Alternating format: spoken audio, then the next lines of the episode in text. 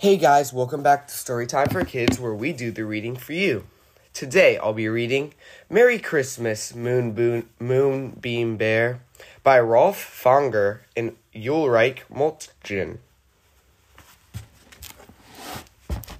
in, in the winter, most bears love to hibernate, but not Moonbeam Bear. I don't get to have fun like the other animals, he sighed. This year I want to stay up until Christmas. As the weeks went by, Moonbeam Bear and his friend, the ladybug, would often sit outside and talk to the moon. The moon told them all sorts of wonderful things. After the first big snowfall, a snowman came by to visit. The moon told me that you're not hibernating this year, he said. Would you like to come for a ride on my sled? Oh, yes, said Moonbeam Bear. I've never been sledding. The ladybug wanted to go too, but she was a little scared. They started to zoom down a big hill, but then they hit a bump, and the little ladybug bounced off the sled. Stop! Wait for me, she called, but Moonbeam Bear and the snowman were too far away to hear her.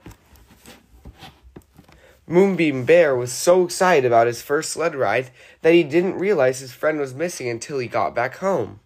He ran outside and asked the owl if he had seen the ladybug. No, said the owl, but I've just baked some Christmas cookies. Would you like to try one? Not now, said Moonbeam Bear. I have to find my friend. Perhaps the rabbit knew something. I haven't seen her, said the rabbit, but let me show you this neat Christmas present I'm wrapping.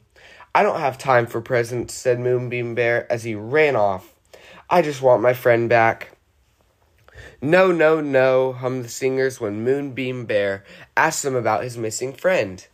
Would you like to sing a Christmas carol with us? But Moonbeam Bear was in no mood to sing songs. Moonbeam Bear had looked everywhere. He had even hung big posters of Ladybug all over the forest.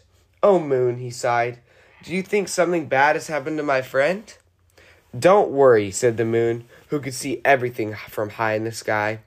I think Santa has brought you a very nice present. There you are, shouted Moonbeam Bear as he hugged his friend. Santa brought me the best present ever.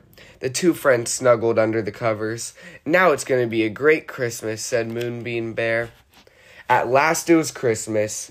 Come and dance with us, everyone shouted. We'll make sure the ladybug doesn't get lost again.